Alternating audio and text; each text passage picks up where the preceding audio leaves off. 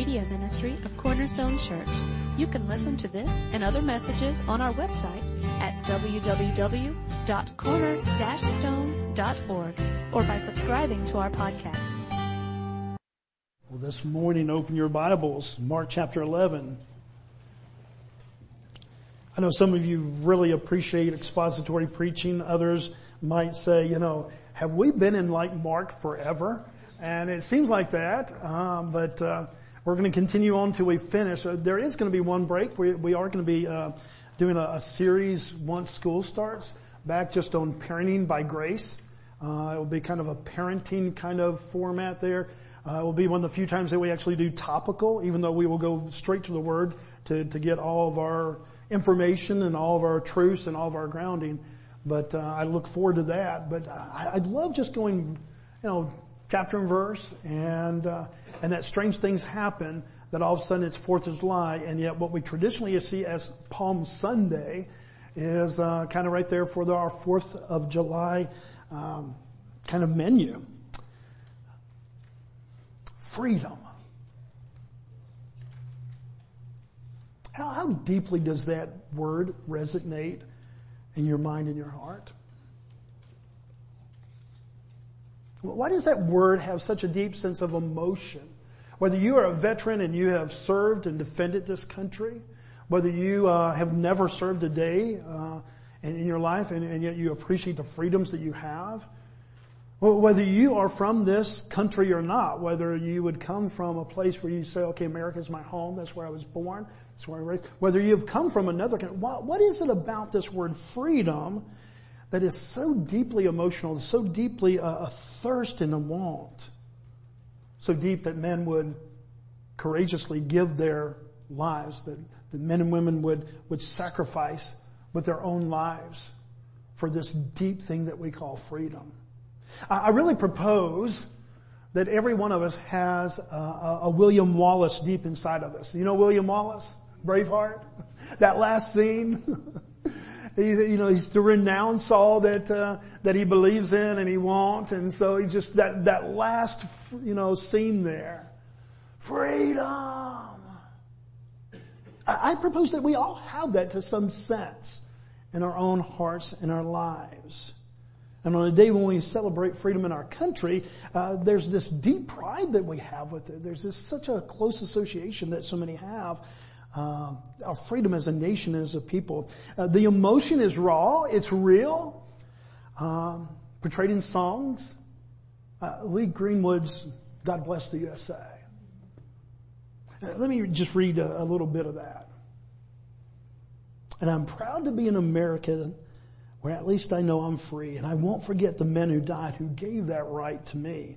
And I'd gladly stand up next to you and defend her still today because there ain't no doubt I love this land. God bless the USA. And some of you are almost compelled to, even at the reading of that, to go, yeah. what, what is this emotion deep within us, guys? Where did that come from? What is this deep stirring that when we hear even you know, you don't make not consider yourself the most patriotic person in the world, and yet there's this thing about freedom, and we sing a song like that, or we or we hear the the uh, the, the, words of a song like that, and all of a sudden we realize that there is something deep there. I would challenge you that that is more of a spiritual thing than it is even a political thing. We may personify it in different freedoms that we have through a nation, through a 4th of July and an Independence Day. We, we may kind of express it, but I, I promise you that the deep thirst that you have for freedom goes far beyond something that happened in 1776. I'm not belittling that. I'm not belittling that we have the freedom to worship this morning as we desire. I'm not belittling at all the fact that there are men and women who have given their lives to give us this freedom. I make much of that. But I don't know that that's the root cause.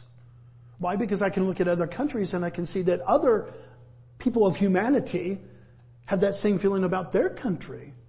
Or they have that same feeling about, you know, their background and their culture. That it's not something that we've just kind of cornered in America and we're going, okay, this is who we are.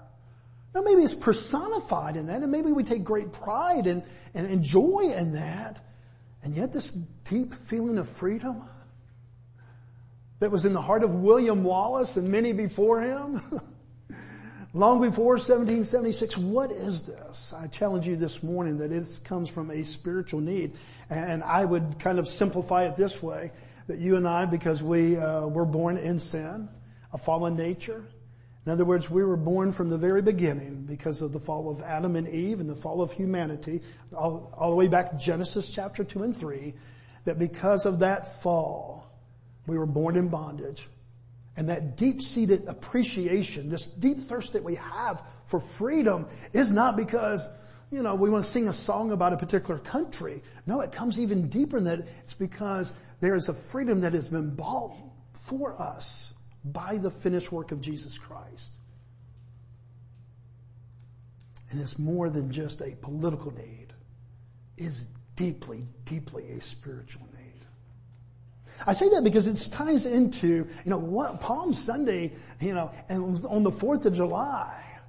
At first I saw such a kind of a contrast there. I almost wanted to just skip it since we had just covered this a couple months ago. I thought, okay, we'll just go on to, you know, when he curses the fig tree and the fig tree dies. I said, that will be interesting. But no, that's going to be next week, okay? Because we don't want to skip over this. Mark chapter 11 verse 1 through 3.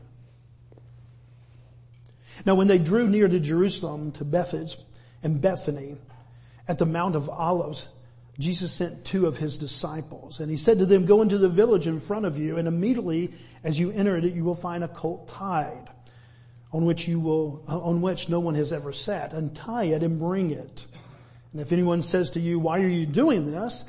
And say the Lord has need of it and will send it back here immediately.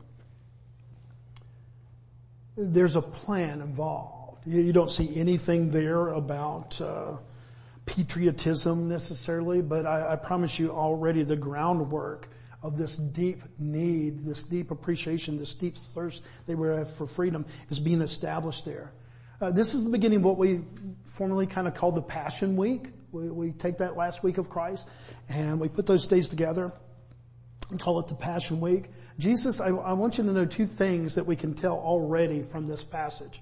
When it sounds like it's just a simple background description, two really main truths that we see already established just in these opening three verses. Number one, Jesus is in full control. He is not a victim here.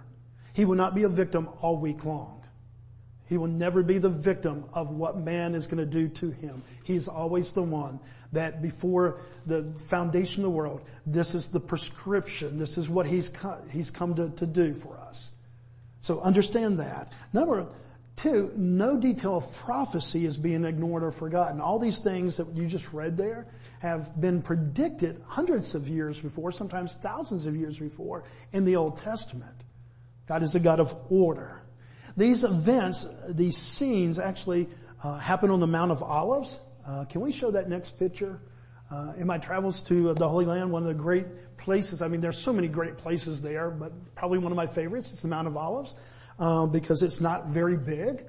Uh, again, it's more of a hill than it is a mount. Uh, it's got its name Mount of Olives because there's a whole bunch of olive trees there. Uh, this is where the Garden of Gethsemane is kind of right below there. And there's actually some trees and there's some olive trees that are over 2,000 years old. In other words, they were here when Jesus was here. Okay, it's a really cool place. This is actually the view from the Mount of Olives looking back over to Jerusalem. And I, I realize it's kind of hard to see. I apologize for that. But do you see the gold dome there? Okay, that, that is probably one of the fault, most fought over and most argued places, pieces of real estate in all the world. Three different cultures, three different peoples kind of claim that as uh, a foundation of their beliefs. Uh, the Jewish people, Christians, and Islamic people. And so the, these three faiths all kind of claim that something really significant happened there and they, that's a, a really holy place. Depending on where you're coming from, it takes on that different character. And, and, you look down over there and you can see, even though the temple is no longer there, you can see some of the, uh, uh, the, the, the, parts of that that have fallen. Uh, I don't know that you can really see at the very bottom there. Do you see a lot of these white triangles? Uh, those are grave stones. Those are put on the top. Uh, these, there's people that have been buried there. I think there's over 15,000 of those. There's actually Old Testament prophecy that says one day when Christ will return, not his first coming, but his second coming, that these graves, that he'll come to this very place, that side of the, the wall, and that these graves, that these people will be resurrected. It's really kind of cool when you see how God has just orchestrated all these things together. And uh, so when you go there, you actually get goosebumps on top of your goosebumps.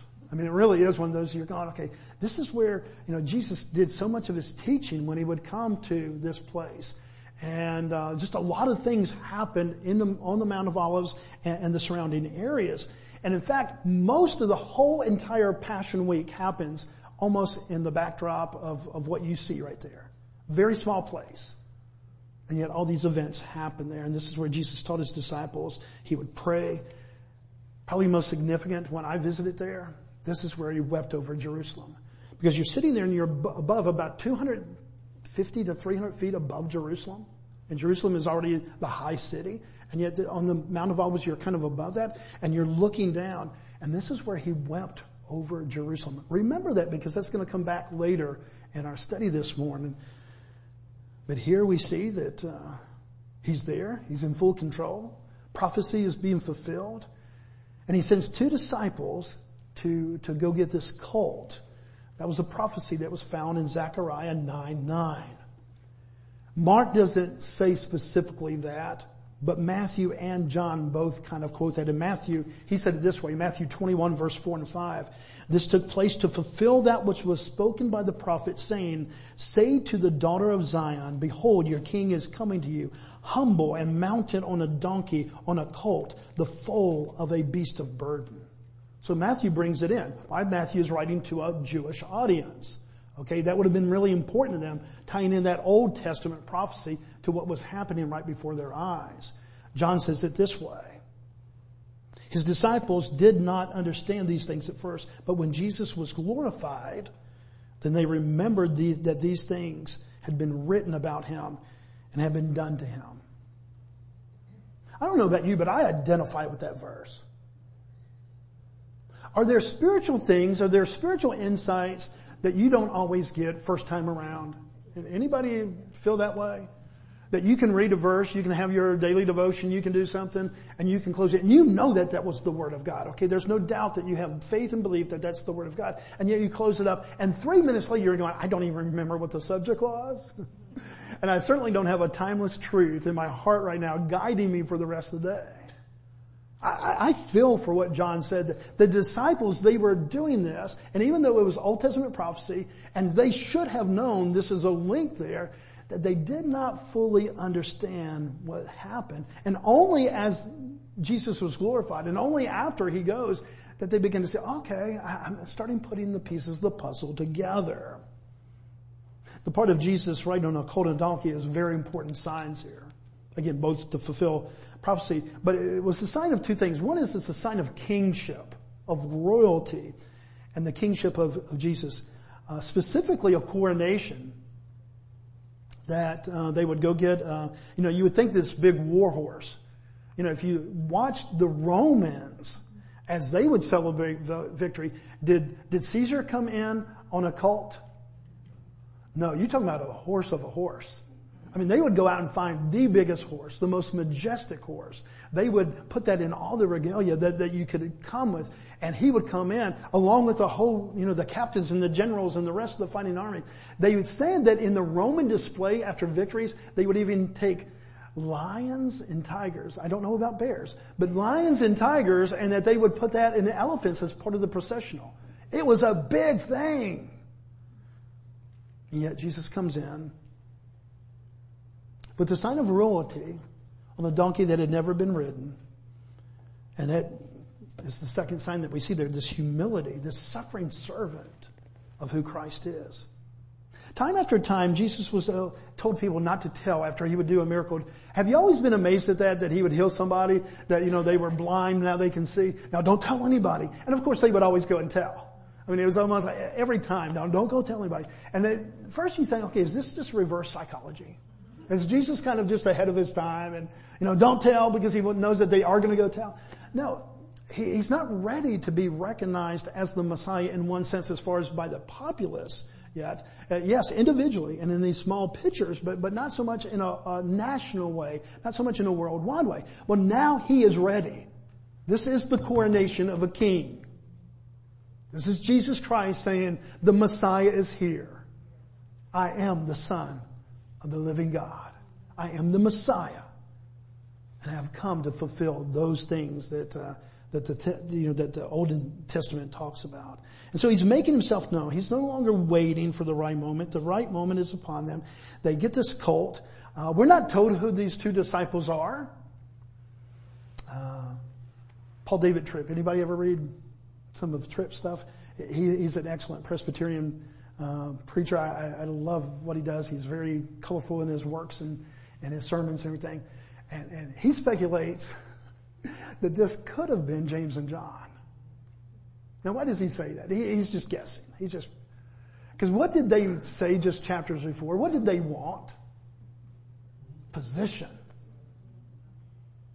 Will, will you allow us to sit, when you come into your kingdom, when you are coronated as king, will you allow us to sit right and left? I think it's very plausible that on this day that they are donkey fetchers, as, as, as Paul David Tripp would say. Oh, you want position? You want statue? You, you want to be used for the kingdom? Go get a donkey. That would be the humor of my God. The beauty of his plan. Well, they go out and they, the procession begins. Look at verses 8 through 10. And many spread their cloaks. This would have been their outer jacket. Um, it would have been the only coat that most of them had. This is a pretty um, poor community. They don't have 14 coats in the closet. So they take that which is personal to them. They put it out there. It says another spread leafy branches that they had cut from the fields.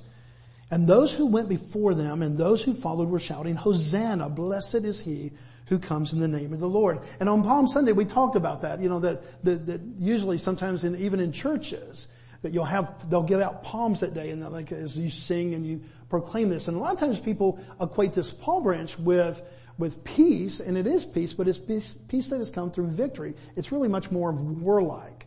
It actually comes out of a background of war, the Maccabees, and uh, that they use these palm, palm branches to declare the, the victory that was just won.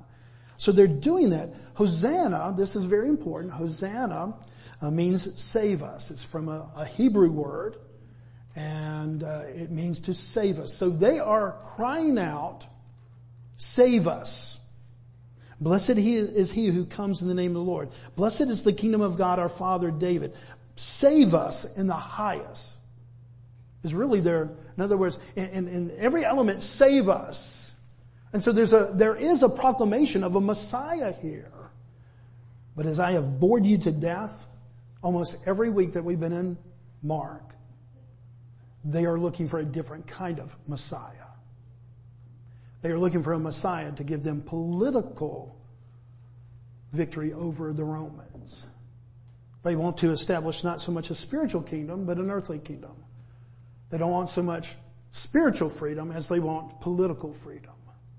And it's really easy for us to kind of judge them and say, you know, man, how could they miss? They had Jesus right in front of them. I mean, what, what the Gospel of John, remember what it said they didn't quite understand yet? And yet every one of us, or at least a whole bunch of us said, yeah, I identify with that. That there are things in our own spiritual walk that we don't always identify, even though they're really truths and they're deep needs. I don't know if you've ever played that game in your mind before. I certainly have many, many times. Where would I have been on that day? What part of the crowd would I have been? What I would have been the, the one that would have been singing Hosanna, but very much when I cried out, save us, save us, that I meant from these awful Romans and this political oppression that was upon us. Can, can we have this nation of, of Israel back like it once was?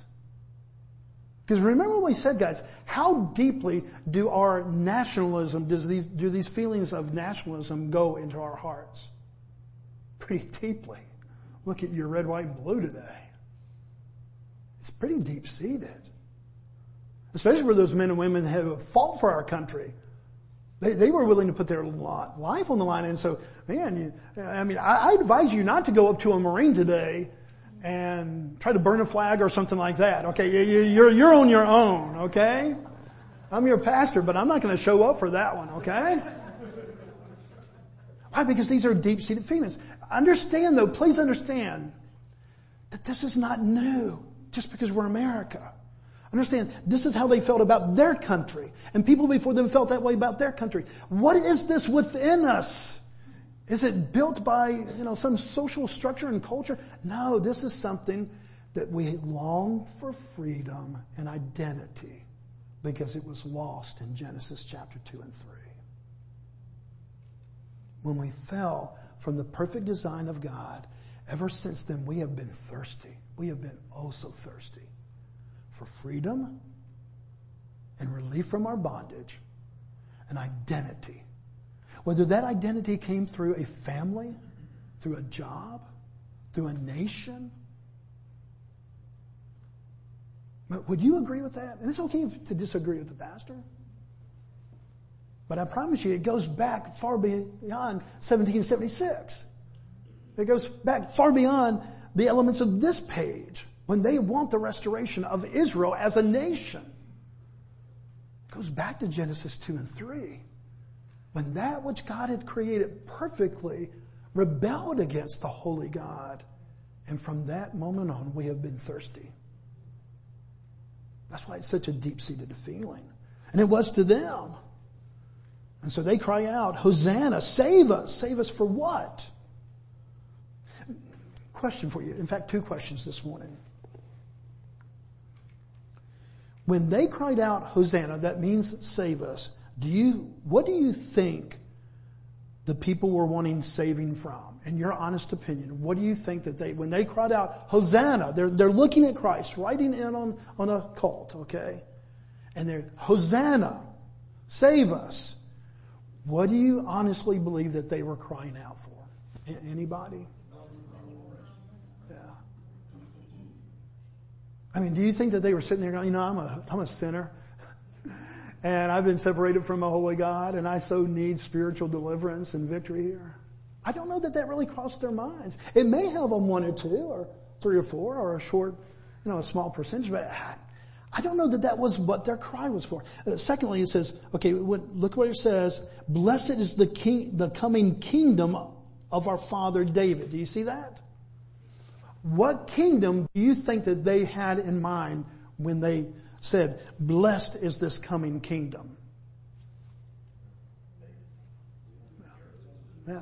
The one that was right there in front of them. Will, will you establish this again? Do you think that they were talking about heaven do you think they were talking about a spiritual kingdom of residing with God forever and ever? See, I don't think that they were. I don't think we're stretching this because I know in our daily walk each week, have you ever cried out to God, save me? You know, as far as, you know, just that desperate, not just in the salvation part, but just, I mean, it's a bad week. God help me. You may not have said save me, but you could have helped me, you know, or this. Most of the times that I have cried that out, it hasn't been significantly spiritual in nature. You open up that bill and you're going, God save me. or there's a deterioration in the relationship that you have, maybe as intimate as husband and wife. And there's just been a little bit of friction there. God save me. Restore this relationship. Or your kids have proven the whole theory of depravity from birth.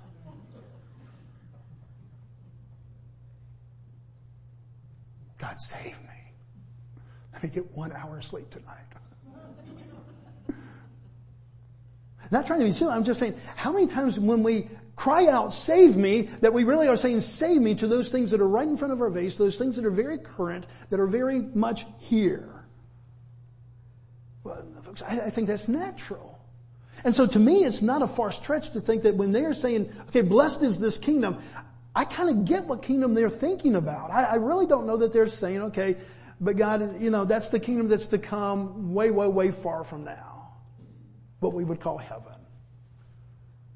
I think that they're saying, save me from these Romans. And I think they're saying, bless this kingdom that is the kingdom of Israel. Establish like it was back under King David, our father David. They wanted deliverance from their present captors and they wanted Jesus to establish a present kingdom.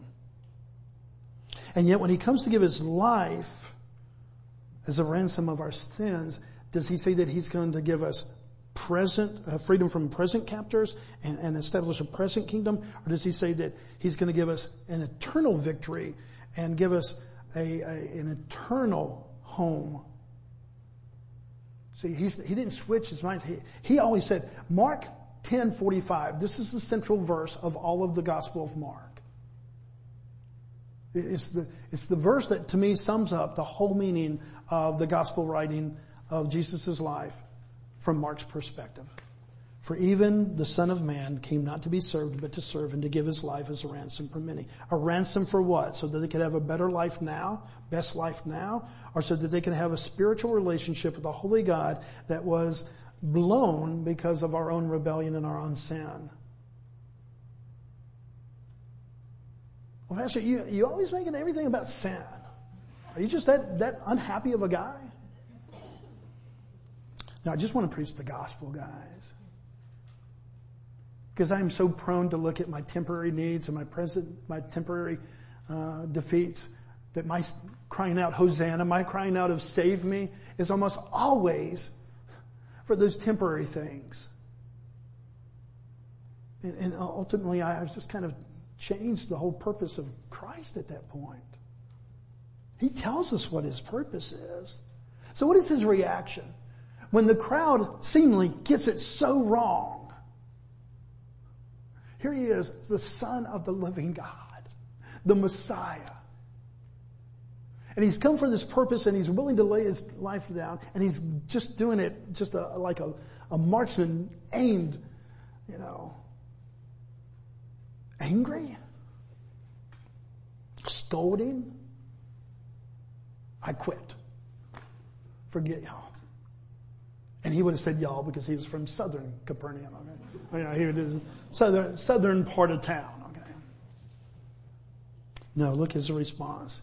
Mark doesn't tell us, but Luke does. In his gospel, Luke tells us what his response is. Luke 1941. And when he drew near and saw the city, he wept over it. This is my Savior. When I needed a scolding, when, when it would have been so easy, I quit. I quit. You're going to be that, you're going to miss every clue that I've ever given you. You're going to get my whole mission so wrong. I quit. Now he weeps over the city that gets it so wrong. Verse 42. Please don't miss this statement from our Savior. What would you, even you, uh, I'm sorry, what that you, even you, had known on this day the things that make for peace, but now they are hidden from your eyes. Is that a relevant statement in 2021 as much as it was 2,000 years ago? What that you would know what makes for peace. When we cry out, Hosanna, save us, and, we're keeping it in the very temporary, I get that, you get that, we've, we've already kind of agreed that, that this is kind of our understanding. And yet, would it be an appropriate response in some of those times for, for Christ today, to, to Bobby, to you? Oh, that you would just know what really makes for peace.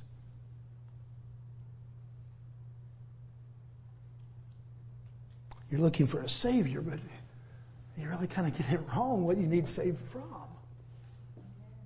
See, we only have one message to preach. If we're going to preach the gospel, we only have one message to preach. And that is the holiness of God and the perfection of God and the sinfulness of man. It's not so that we can just dirty our nose and make ourselves feel bad about it. No. It's to make much of Him who loved us so much that He would send His Son to die for us. That even when we were crying out, Hosanna, save us from this or that or whatever it might be, in a very kind of temporal kind of thought, hey, will you build my kingdom here? I want the Bobby Linkus kingdom, okay? It's a kingdom of comfort and not a lot of stress. Oh, that you would know what really brings peace. Oh, that you would know what really brings peace. Do you know that real peace and freedom, do you know the real peace and freedom that, that Christ came to give? Because I promise you guys, as, as much as we have this deep patriotic sense about us, and that's good. Nothing wrong with that. They're deep, were they wrong in their deep desire for the nation of Israel to be restored? No. You know, that's their culture. That, that's their mindset. That's where they're from. And if you're from other countries, you would have that kind of pride maybe in your homeland. If you've come to America, maybe you've established that here. This is not something unique to the American creature. This is something that has happened since Genesis 2 and 3. And we live it out on different levels, but the deepest level I would propose this morning, better yet, I think that the scripture proposes, is our deep need for peace with a holy God and victory so that we could be established in his kingdom. We live it out on all these different levels, and that's why it's such a real feeling. We're not going to sing "God Bless America" or the um, the Lee Greenwood song to end because we've got another song. But if we did, there's nothing wrong with that song, guys. And you'd probably get goosebumps on top of your goosebumps. And you would probably stand up next to you. There's nothing wrong with that. This is part of the, our, our human experience. I just suggest that it comes from a drive that's much need, uh, much more base, much more oriented in, into a deeper need for freedom. And that only comes through Jesus Christ. If somehow I have confused you, if somehow I have offended you, if somehow you disagree with anything I've said, please give me a call this week. Don't let that kind of stand between you and I and our relationship. Because in no way does I want, do I want anybody to go from this place to going, well, he's just not a patriotic folk. No. I mean, if it had stars and stripes on it, I would have worn it this morning, okay? I don't, I don't have any stars and stripes in, in my closet, okay? Don't, don't hear this from a guy who's not patriotic. Don't hear this from a guy who doesn't love his country. Don't hear this from a guy who wouldn't go serve his country today. Take this from a guy who's been exposed by the, the gospel message and, and I see that all those feelings that I have and all this patriotism that I have, it's just a sign of this deeper need that I have that goes much, much more to my base and much, much more to the real depth of my heart, my thirst for this freedom. Do we all have this William Wallace in front of us? The, the correct answer to that is yes, no. Yes, we all have this great need for freedom, but I believe that it goes way far before William Wallace. Do you get what I'm saying this one? Does that make sense? John says in 8, John 8, 36, so if the Son sets you free, you will be free indeed. That's our greatest need, guys. That's our greatest need. Let's make much this 4th of July of our independence. Let's make much of patriotism. Salute and, and sing patriotic songs today. Make much of that, guys. This, this is, I, I'm proud to be American. And I would gladly stand up next to you.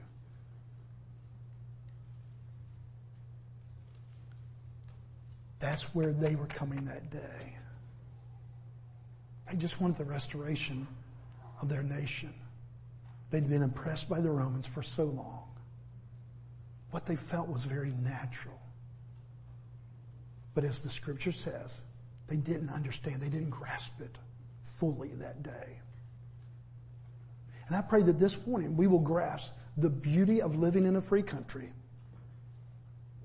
and that the beauty that a Savior, that God, Holy God, has given us His Son to bring us ultimate freedom. And that that's not just a temporal kingdom, but it's a permanent forever and ever and ever. That's why we make much and we glory in the cross. We glory in the cross. Let's pray together this morning. Father, we love you and Father, I, I pray that I've communicated right. The last thing I would want to do, Father, is offend this morning or confuse. But Father, I think your word, I don't think it's ironic at all that on here, a 4th of July, a celebration of the independence that you have uh, uh, allowed us to have as Americans and, and our pride in that, our joy in that, our celebration of that, that you would bring us back to another time in history, Father, when a people so desired to have that kind of joy and that kind of freedom to know that their kids could go up and, and, and not be under another government, but that they would be able to be established in their own culture. Father, that makes sense to us. And yet today, Father, I, I do believe that there's times that Jesus would weep over this country and other countries in this world. For Father, we have so desired to fulfill this thirst for freedom with things that are just temporary in nature and ignored Father, this, this separation between you, a holy and perfect God, and we, a rebellious and sinful people. Thank you for the cross. Thank you for the cross. Thank you for a suffering servant who did not delay, who did not go another way, did not say, I quit,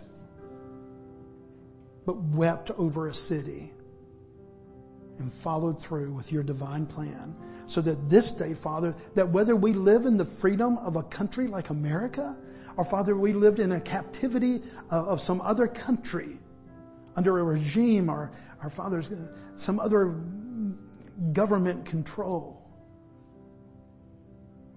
that we could say, I have been set free. And I, I belong to a people that will be ever free because I've trusted in the finished and complete work of a Savior. We love you, Father. We thank you. And we celebrate freedom in every aspect today as we sing you this song about the sacrifice of one who gave us that. And we pray in the power of his name. Amen.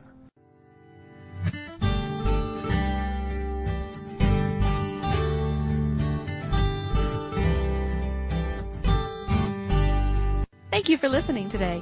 We hope this message was a blessing to you. To learn more about our church or our media ministry, you can visit us online at www.corner-stone.org or find us on Facebook.